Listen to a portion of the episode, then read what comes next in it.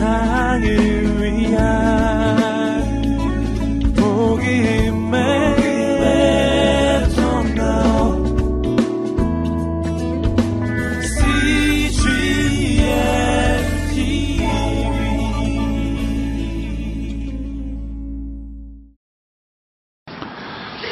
(7월) 한 달 동안 저희가 요나서 말씀을 함께 살펴보고자 합니다. 요나서는 성경의 어떤 책보다도 참 재미있습니다. 짧은 48 구절밖에 되지 않는 짧은 책이지만 그렇지만 여러 흥미있는 사건들이 긴박감 있게 전개되어서 한 번 읽기 시작하면 사장을 한 번에 다 읽을 수 있는 빠져드는 그런 책이죠. 그러나 요나서는 재미만을 추구하지 않습니다. 그 재미를 넘어서 우리에게 가져다 주시는 아주 중요한 메시지가 있습니다. 너무나 그 메시지가 중요하기 때문에 이런 흥미있는 구성과 내용을 통해서 기록해 주신 것이죠. 요나서의 중심 메시지는 모든 민족을 사랑하시는 하나님의 마음. 어떠한 민족, 어떠한 사람이라도 결코 버리기를 원치 않으시는 그 아버지의 마음을 우리에게 전해줍니다. 이와 동시에 그런 하나님 아버지의 마음을 품지 못하는 자신과 자신의 민족을 넘어서지 못하는 그런 인간의 좁은 마음을 또한 보여줍니다. 그래서 요나서에서는 이 두 가지의 마음이 하나님의 마음과 인간의 마음이 대조되어 나타나는 책인 것입니다.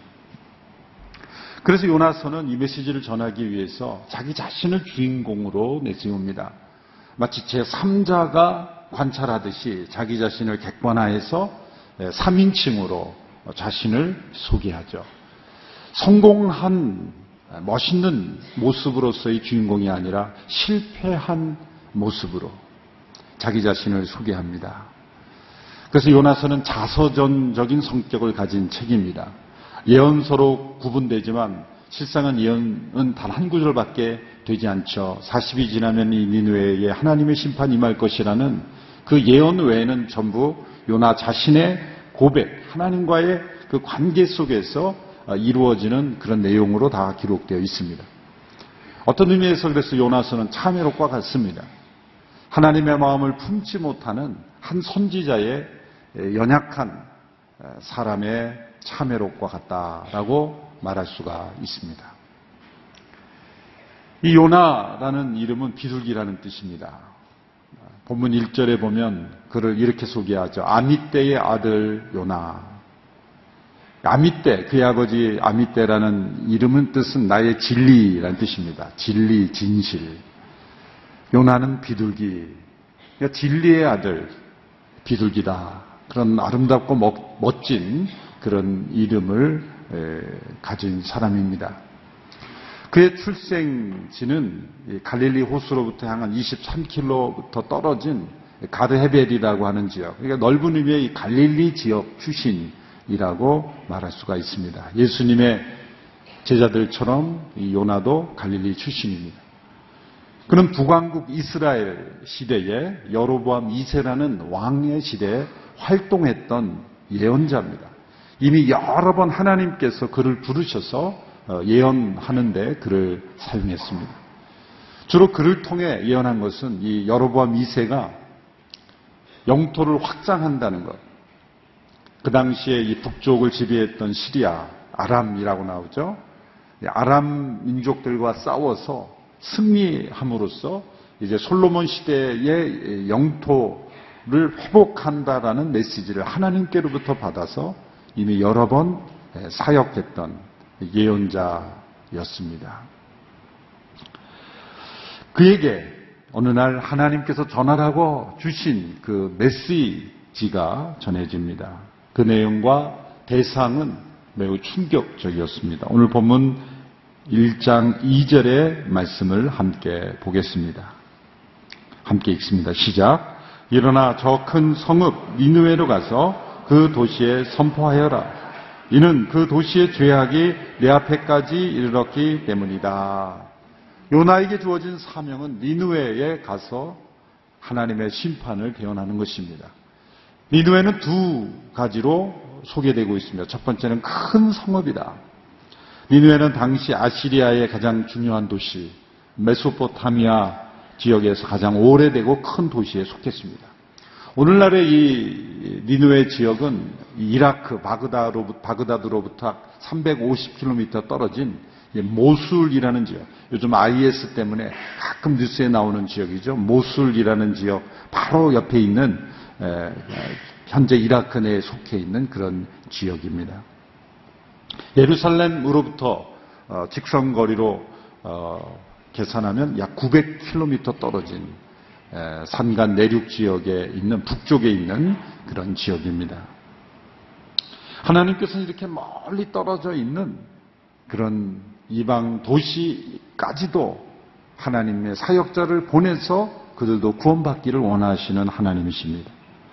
둘째로 이 도시는 하나님 앞에서 악독이 가득한 도시다라고 말합니다.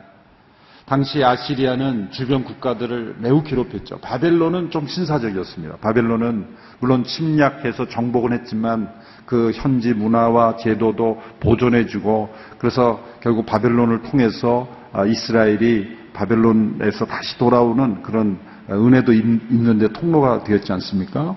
그러나 아시리아는 정반대로 매우 어, 잔혹하고 악독한 그러한 나라였고 그 중심이 바로 니누에였습니다. 그 당시 니누에의 별명은 동방의 망난이다. 얼마나 주변 국가를 괴롭혔으면 동방의 망난이라는 별명이 붙여졌겠습니까? 우상숭배로 가득하고 잔인하고 포악한 도시였습니다. 하나님은 이렇게 악한 도시 니누에도 회개하기를 원하시는 하나님이십니다. 그들에게도 미리 경고해서 최후의 기회를 주시는 하나님.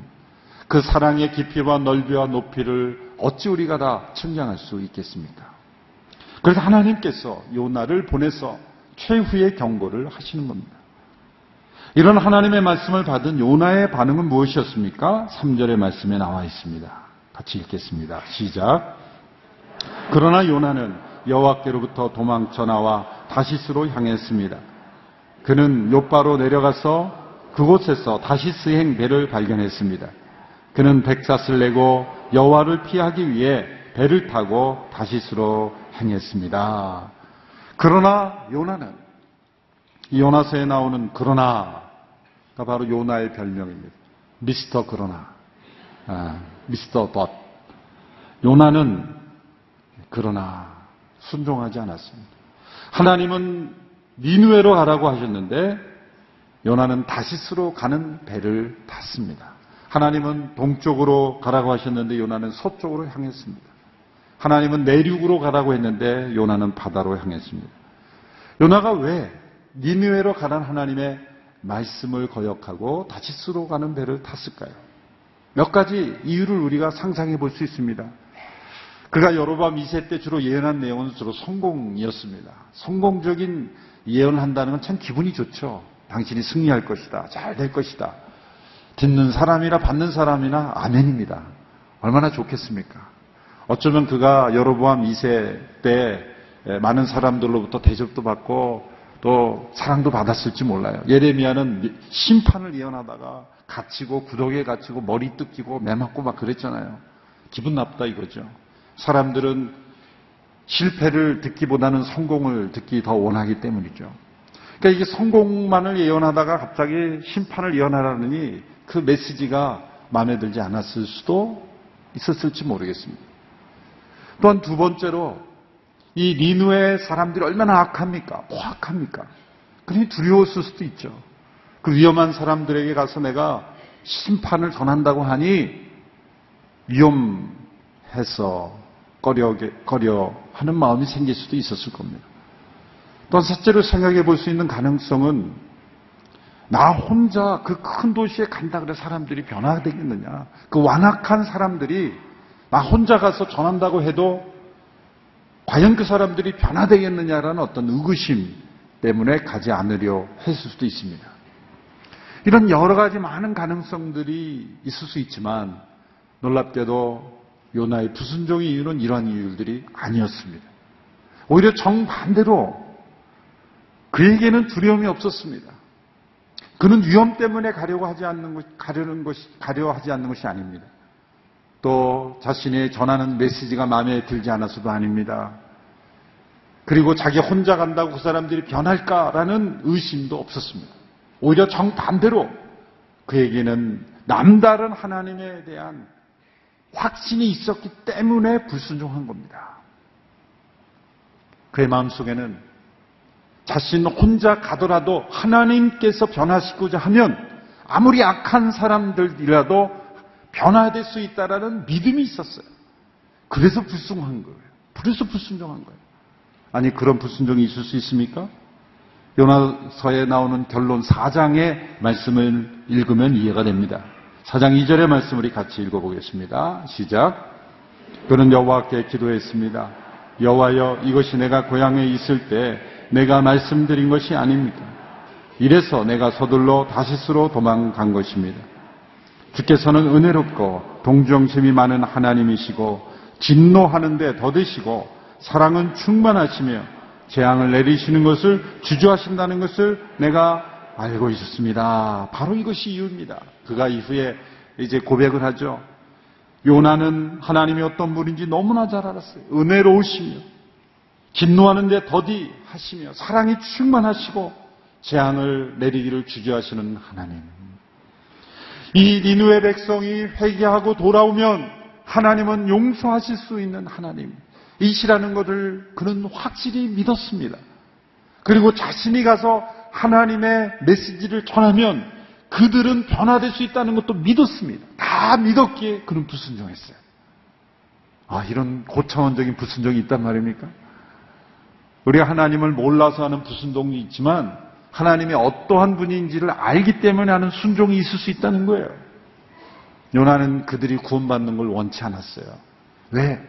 그들이 지금까지 유대 민족을 괴롭힐 뿐만 아니라 주변 민족들에게 행한 악을 생각하면 저 사람들은 그냥 심판으로 끝나는 것이 정당하다고 생각한 거예요.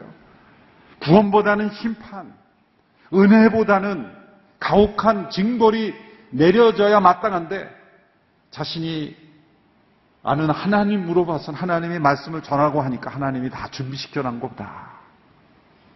내가 가서 전하면 그들이 회개할 텐데. 그들이 회개하면 하나님은 용서해 주실 텐데. 그 앞에 전개될 상황이 훤히 보이는 거예요. 왜 하나님이 어떤 분인지를 알고 믿었기 때문에. 그래서 그는 가려고 하지 않은 것입니다. 몰라서 불순종한 것이 아니라 너무나 잘 알기 때문에 행한 불순종이에요. 그런데 니누에로 가지 않으려면 그냥 집에 가만히 있어도 되잖아요. 굳이 어디로 갈 필요가 있습니까? 당시에 다시스는요, 니누에보다 훨씬 더 멀었습니다.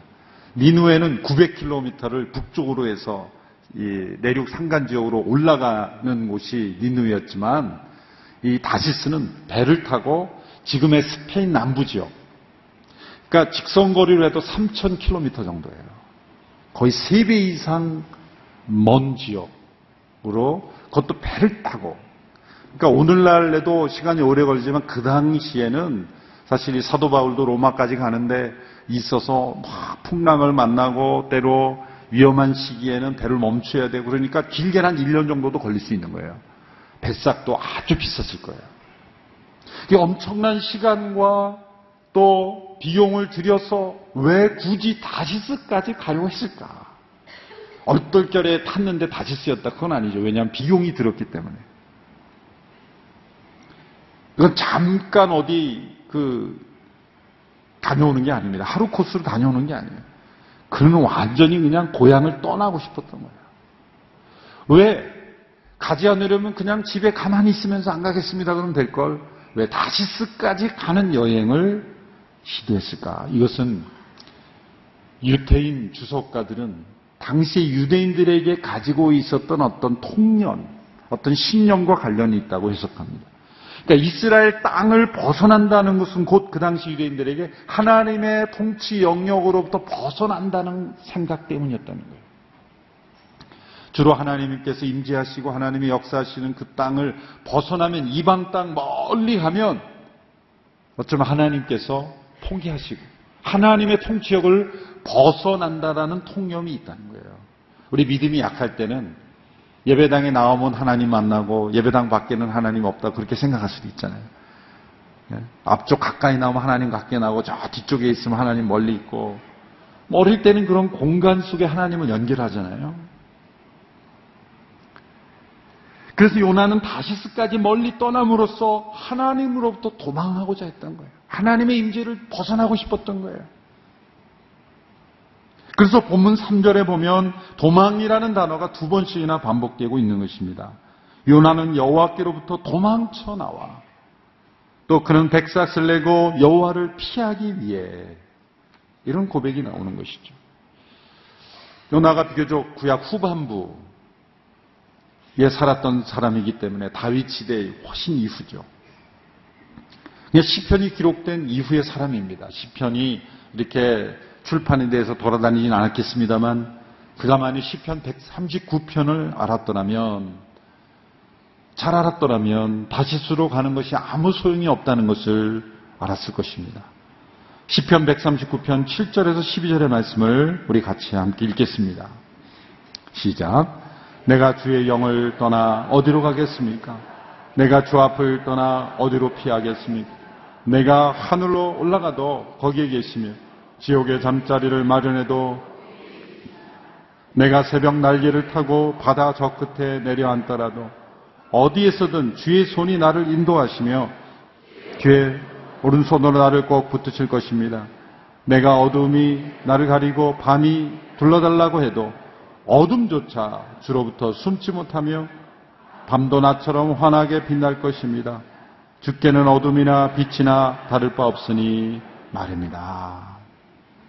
요나는 이 시편 139편에 나온 대로 새벽 날개를 타고 저 바다 끝에 가려고 했던 거예요. 요나가 탄 배의 이름이 아마 새벽 날개 호 어, 였다면 더 재미있을 것입니다. 재미있었을 것입니다. 새벽 날개를 타고 저 바다 끝에 갈지라도 하나님으로부터 숨을 수 있는 곳은 없습니다. 어둠조차도 하나님으로부터 숨을 수 없습니다. 요나처럼 우리도 하나님께부터 도망하려고 하죠. 여러분 예배를 드리려 하지 않는 이유는 뭘까요? 왜 성경을 읽으려 하지 않을까요? 성경을 읽으면 좋다는 걸 몰라서가 아니라 성경을 읽으면 자기가 변화될까봐 안 읽는 거예요. 예배 열심히 드리면 자기가 변화될까봐 안 드리려고 그러는 거예요. 길을 쓰고. 다 하나님으로 또 도망하려는 겁니다. 예. 좋은 줄 알면서 참여 안 하는 거 다 도망하는 거예요. 이 하나님으로부터 도망하는 요나의 모습을 통해 도망자는 어떤 결과를 만나게 됩니까? 첫째로 하나님도 도망하는 자는 내려가는 인생을 살게 된다는 걸 알 수 있습니다. 오늘 본문에 보면 내려간다는 단어가 반복돼요. 3절에 요바로 내려가서 5절에 배 밑층으로 내려가서 15절에 바닷속으로 던져지지만 그것도 내려가는 거죠. 어디까지 내려갑니까 요나가? 큰 물고기 뱃속까지 내려갑니다. 내려간다는 동사가 반복된 것. 밑으로 밑으로 밑으로. 하나님은 위로 위로 위로 솟아오르게 하시는 인생입니다. 저 지하실에 살아도 하나님과 동행하는 자는 위로 솟아오르는 인생을 살게 됩니다. 저 높은 고축 빌딩에 살아도 하나님으로 도망하는 자는 밑으로 밑으로 밑으로 내려가는 인생을 사는 것. 둘째로 하나님 또 도망하는 자는 낭비적 소비적 인생을 살죠. 3절에 그가 다시스로 가는 백사스를 지불했다. 참 이게 표현이 기가 막힙니다. 아주 비쌌을 겁니다. 그 당시로 볼 때는. 요한은 자신이 가고자 하는 다시스로 갔습니까? 못 갔습니까? 못 갔어요. 우리가 배우는 교훈은 하나님으로부터 도망하는 자는 목적지에 가지도 못하고 차비만 날리는 거예요. 차비만 날리는 거예요. 반대로 하나님께 길로 걸어갈 때에는 목적지에 갈 뿐만 아니라 차비도 하나님께서 주십니다. 대표적인 예가 아, 모세가 태어났을 때 요괴되실 그 아이를 더 이상 숨길 수 없을 때 어떻게 했어요?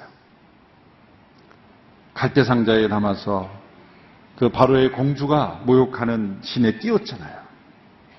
그때에 바로의 공주가 유대인 아기인 것을 보고 그러나 그 아기를 보호해주고 싶어서 유모를 드리죠. 그래서 모세의 누이가 가서 유모를 히브리 유모를 데려올까요? 그래서 자기 엄마를 데려가요. 성경에 보면은 월급을 받았다고 기록이 돼 있어요. 자기 자녀를 키우면서 돈을 받았어요. 하나님이 주시는 보너스예요, 보너스. 하나님께 순종할 때는 예, 하나님께서 삭도 주시는 거예요.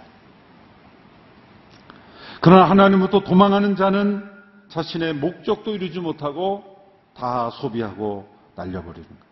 실제로 하나님부터 도망하는 자는 주변 사람들에게 피해를 주게 됩니다. 요나가 다시스로 가는 배를 탔기 때문에 그 배를 탔던 모든 사람들이 죽음의 위험에 처했잖아요. 우리 사도행전 후반부에서 살펴본 대로 바울의 케이스와 정반대입니다. 바울이 하나님의 뜻에 순종했을 때 죄수의 신분으로 탔던 그 배가 폭풍을 만나 난파당할 위험에 처했지만 바울 때문에 그 배에 탔던 사람들이 다 살아나게 됐어요. 이렇게 요나가 하나님으로부터 도망하였지만 하나님은 그를 포기하지 않으십니다. 다시스로 가고 있는 요나를 포기하지 않으십니다. 전능하신 하나님, 모든 것을 아시는 하나님, 모든 만물을 통치하시는 하나님, 인간이 도망하여 숨을 수 없는 게 하시는 그 하나님께서는 요나를 추적하십니다. 우리 하나님은 추적자입니다. 인간의 실존을 설명하는 또 하나의 중요한 단어가 도망자라면 하나님의 실존을 설명하는 중요한 단어가 추적자예요. 성경 이야기는 추적 이야기예요. 에덴 동산을 떠난 아담과 하와로부터 계시록에 이르기까지 우리 하나님은 추적하시는 하나님이에요. 찾아오시고 찾아오는 정도가 아니라 추적하는 하나님이시죠. 19세기 프란시스 텀슨이라는 이번엔 거리의 노숙자로 살다가 알코올 중독자로 살아가다가 그 사람의 시를 받아든 어떤 그 문학 어, 잡지 편집인이 그 사람을 찾아서 그 따뜻한 사랑을 베풀어 줄 때 그가 큰 은혜를 받고 이 아름다운 시를 썼죠. 천국의 사냥개라는 책을 썼습니다. 시를 썼습니다. Hound of Heaven. 수많은 사람들에게 영향을 미친 시입니다. 인터넷에서 번역된 시에서 뭐 완벽하지는 않을 겁니다. 집에 가서 영시로시 읽을 수 있는 분들은 한번 찾아보시길 바라고요. 제가 번역이 된 내용으로 아주 긴 시인데 앞부분만 먼저 읽어드리겠습니다. 나는 그에게서 도망쳤네. 밤에도 그리고 낮에도 나는 그에게서 도망쳤네. 수많은 세월 동안을 나는 그에게서 도망쳤네. 내 마음속 미궁 같은 길로 그리고 슬픔 속에서도 나는 숨었네. 겉으로는 연이 웃으면서도 희망의 부풀어 오르다가도 두려움의 골짜기 거대한 울음 속으로 곤두박질 쳐 버렸네. 나를 따라오는 추적해오는 그 힘찬 발소리로부터 그러나 서두르지 않고 흐트러지지 않는 걸음걸이 일부러 속도를 내며 장엄한 긴박함으로 두드린다. 그리고 한 목소리가 두드린다. 발소리보다 더 긴박하게 나를 배반한 너를 모든 것들이 배반한다. 하나님으로부터 도망한 자를 추적하시는 그 하나님의 발걸음은 서두르지 않으나 긴박하게 그리고 말씀하시는 내가 나를 배반할기에 모든 것이 너를 배반한 것이다. 혹시 세상의 모든 것이 여러분을 배반한 것처럼 느껴지십니까? 혹시 생각해 보십시오. 하나님을 배반하지는 않았는지. 하나님은 요나를 추적하셨어요. 첫째로 폭풍을 보내서 추적하셨어요. 왜 폭풍이십니까? 폭풍이 아니고는 바다 한가운데 있는 요나를 어떻게 찾아가겠어요? 하나님께서는 우리가 불순종할 때 바로 막지 않으십니다. 우리가 슬그머니 순종하듯이 하나님도 처음엔 부드럽게 시작하십니다. 그러나 결국은 폭풍을 보내십니다. 처음부터 모든 것을 막지는 않으십니다. 우리 어리석은 선택에 대한 대가를 치르도록 하십니다. 그러나 계속 그 길로 갈 때는 거친 방법을 선택하시기도 합니다. 이 폭풍은 우연한 폭풍이 아닙니다. 자연 만물을 통치하시는 하나님께서 일으키시는 폭풍입니다. 바다에서 노련한 선원들도 두려워할 수밖에 없는 왜 자신들이 경험해 보지 못한 폭풍이기 때문이죠. 그런데 이 폭풍으로 배를 완전히 부수시지 않으셨습니다. 오늘 본문에 보면 거의 부서지게 하셨다. 여러분 이 거의라는 단어에 은혜가 있는 거예요. 완전히 부서지지 않고 거의 부서지게 하시는 은혜. 둘째로 선원들을 통해 이 잠자고 있는 요나를 깨우십니다. 자, 폭풍이 왔을 때 선원들은 자기 신들을 부르며 난리가 났습니다. 자기가 믿는 신을 부르며 부르짖었습니다. 배를 가볍게 하려고 짐을 버리고 난리 났습니다. 그런데 요나는 사실 원문에 보면 그러나가 또 나와요. 그러나 요나는 미스터 그러나 요나는 배 밑창에 내려가서 잠을 자고 있어요. 여러분 지금 위는 난리가 났고 폭풍이 일어나고 지금 잠이 올 수 있습니까? 그런데 요나는 잠을 자고 있다는. 이거는 예수님께서 풍랑이는 갈릴리 호수에서 제자들은 두려워하고 있는데 예수님이 깊은 잠을 자는 것과는 정반대의 성격이에요.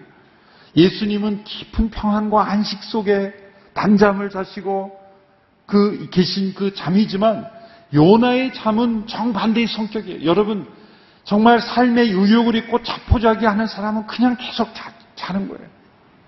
영혼의 수면제를 먹어버리는 거예요. 왜 그가 계속 자려고 했을까요? 폭풍 속에서도 스스로 잠을 청하며 왜 잤을까요? 깨어있으면 하나님 말씀하실까봐. 뻔한 거죠. 그런 폭풍이 심상치 않게 다가오고 있을 때 하나님이 자신을 추적하고 있을지도 모른다는 생각을 했을 거예요. 그래서 일기가 이게 순탄치 않자 배미창으로 내려간 거예요. 왜? 하나님께로부터 피하려고 배미창까지 내려간 거예요. 그리고 잠을 청한 거예요. 여러분 삶의 의욕을 잃어버리고 희망을 잃어버린 사람은 일어나기가 싫은 거예요. 계속 그냥 자고 싶은 거예요. 이거는 포기의 잠이요, 낙심의 잠이요, 자포자기의 잠인 것입니다. 하나님은 이교도들을 통해서 선장을 통해서 그를 깨웁니다. 요나에 일어나라. 내 하나님께 좀 소리쳐 부르짖어라. 놀라운 것은 이교도 선장이 요나가 하나님의 선지자라는 걸 알고 있었다는 거예요. CGN TV도 없는데 어떻게 알았을까? 그게 의문이긴 합니다. 예. 저도 어디 멀리 갔을 때 이렇게 전혀 아무도 나를 모른다고 생각한 곳에 안녕하세요 이 목사님. 하, 오늘이 성도가 여기도 여기도 계신단 말인가 그렇게 하는데 CGN TV에서 봤습니다. 어, 길을 가다가도 갑자기 미국에서 그 뉴저지에서 차를 딱 세우시고 딱 내려서 인사하시는 거예요. 안녕하세요. 그래서 나는 오늘이 줄 아, 여기서 했더니 CGN TV에서 봤습니다. 그런 분들이 가끔 있어요. 그 당시 CGN TV도 없는데 이 선장이 어떻게 알았을까 하는 의문입니다만은 어쨌든 어, 이 요나가 알려진 사람일 수도 있는 거예요. 침묵하는 요나의 입을 하나님은 이 선원들을 통해 여는 것입니다. 잠자고 있는 자를 이방인 선원들을 깨우는 것입니다. 이방인 선원들이 모여서 이 원인이 어디서 나왔나 제비를 뽑자는 그 당시에 사람들의 어떤 통념, 미신일 수도 있어요. 문제의 원인이 누구인가를 찾아내는데 당시에 제비 뽑기를 한 거예요. 하나님은 그러한 당시의 사람들의 통념을 사용해서라도 요나를 추적하시는 거예요. 제비를 뽑았는데 요나가 나온 거예요. 이 제비끼를 통해 하나님이 또 요나를 추적해 오신 거예요. 요나를 추궁하기 시작합니다. 요나가 자신의 신분을 밝힙니다. 구절의 말씀을 보십시오. 함께 읽습니다. 시작. 요나가 대답했습니다. 나는 히브리 사람입니다. 바다와 땅을 만드신 하늘의 하나님 여호와를 섬기고 있습니다. 말은 잘해요. 하나님을 섬기고 있습니다. 다른 번역에는 여호와를 경외하는 자입니다. 이렇게 번역했어요. 그가 진정 여호와를 경외하려면 지금 거기서 있어서는 안 되죠. 요나는 결국 자신의 문제의 원인이 자신에게 있다는 하나님께 불순종했기 때문이라는 걸 말하지 않을 수 없어요. 선원들이 더욱 추궁합니다. 그 다음 줄은 더욱 예리합니다. 10절에서 11절의 말씀이 중요합니다. 우리 같이 읽겠습니다. 시작. 그들은 크게 두려워하며 요나에게 말했습니다. 너는 왜 이렇게 행하였느냐? 그들은 그가 여호와 앞에서 도망치고 있다는 것을 알게 됐습니다. 그가 그들에게 말했기 때문입니다. 바다의 폭풍이 점점 더 거세졌습니다. 그들이 그에게 말했습니다. 바다를 진정시키려면 대체 우리가 네게 어떻게 해야 하느냐? 두 가지 질문도 너는 왜 이렇게 행했느냐? 이 질문은 요나에게는 하나님의 음성처럼 들렸을 거예요. 요나야 너는 어찌하여 이렇게 행했느냐? 아담에게 너가 어찌하여 이렇게 행했느냐 말씀하신 그 추적하신 하나님의 질문을 요나에게 던지되 선원들을 통해 던지는 거예요. 어찌하여 내가 이렇게 행했느냐? 하나님의 음성처럼 들렸어요. 요나는 그래도 침묵합니다. 두 번째 질문이에요. 우리가 너에게 어떻게 해야 하겠느냐? 요나는 그래도 정답을 말하지 않았어요. 제가 회개해야 합니다. 그게 정답인데 침묵했어요. 오히려 요나는 더 극단적인 대책을 내렸습니다. 나를 들어 바다에 던지시오. 그럼 바다가 잔잔해질 겁니다. 여러분 그의 말은 영웅적이고 희생적인 말처럼 보이지만 회개 대신에 죽음을 택하고 있는 거예요. 내가 죽어버리면 끝나는 거 아닌가? 하나님의 뜻이 아니었죠. 요나의 고집도 완고했습니다. 여러분 인간의 자존심이 이렇게 강한 것입니다. 하나님 앞에서도 자존심을 꺾지 않습니다. 죽을지언정 회개는 못하겠다는 거예요. 죽어도 하나님의 뜻은 받아들일 수 없다는 거예요. 대개는 그런 분들이 죽음 앞에 서면 다 돌이키긴 해요. 이제 2장에서 요나도 보면 죽어도 받아들이지 못하겠다고 하는데 막상 죽음 앞에 서면 다 받아들입니다. 회복의 길을 택하는 대신 죽음의 길을 택합니다.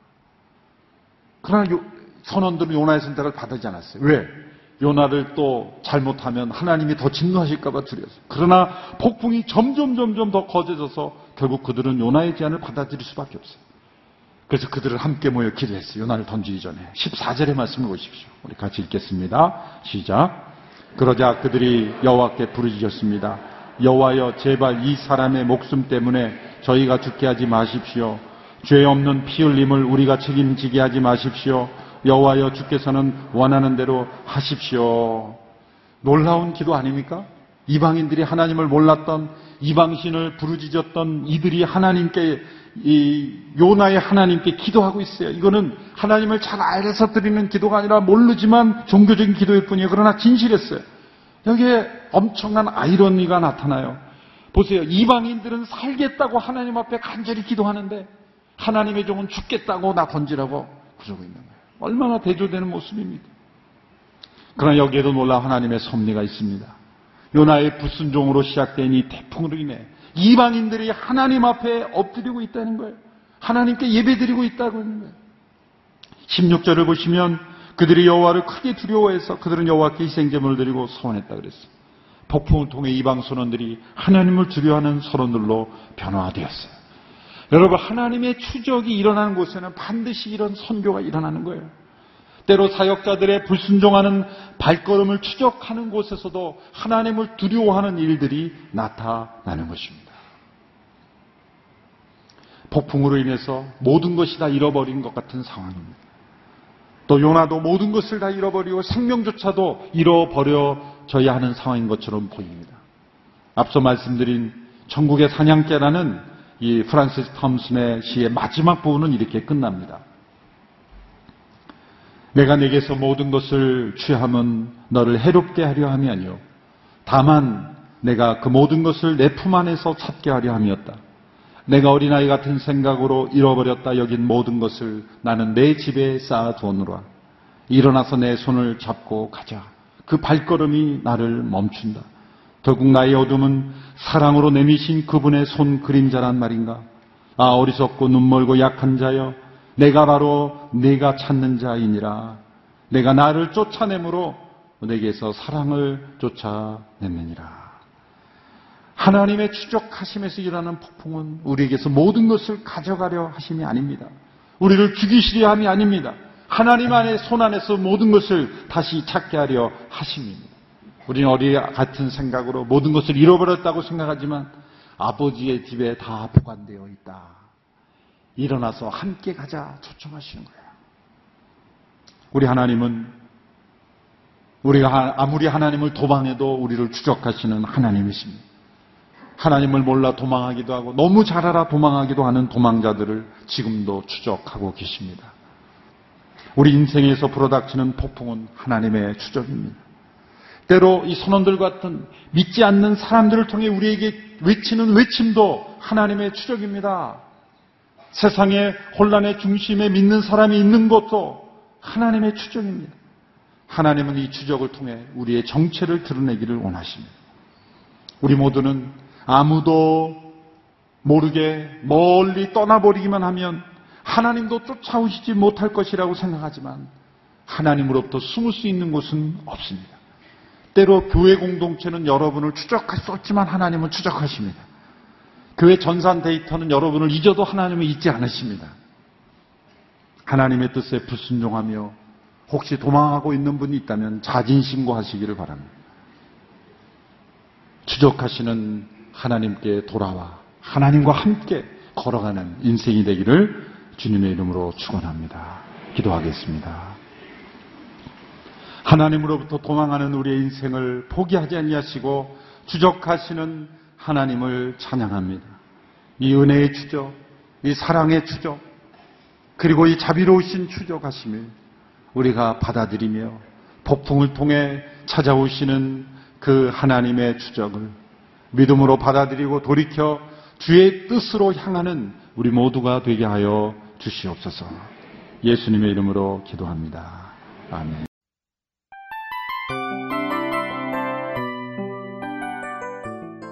이 프로그램은 청취자 여러분의 소중한 후원으로 제작됩니다.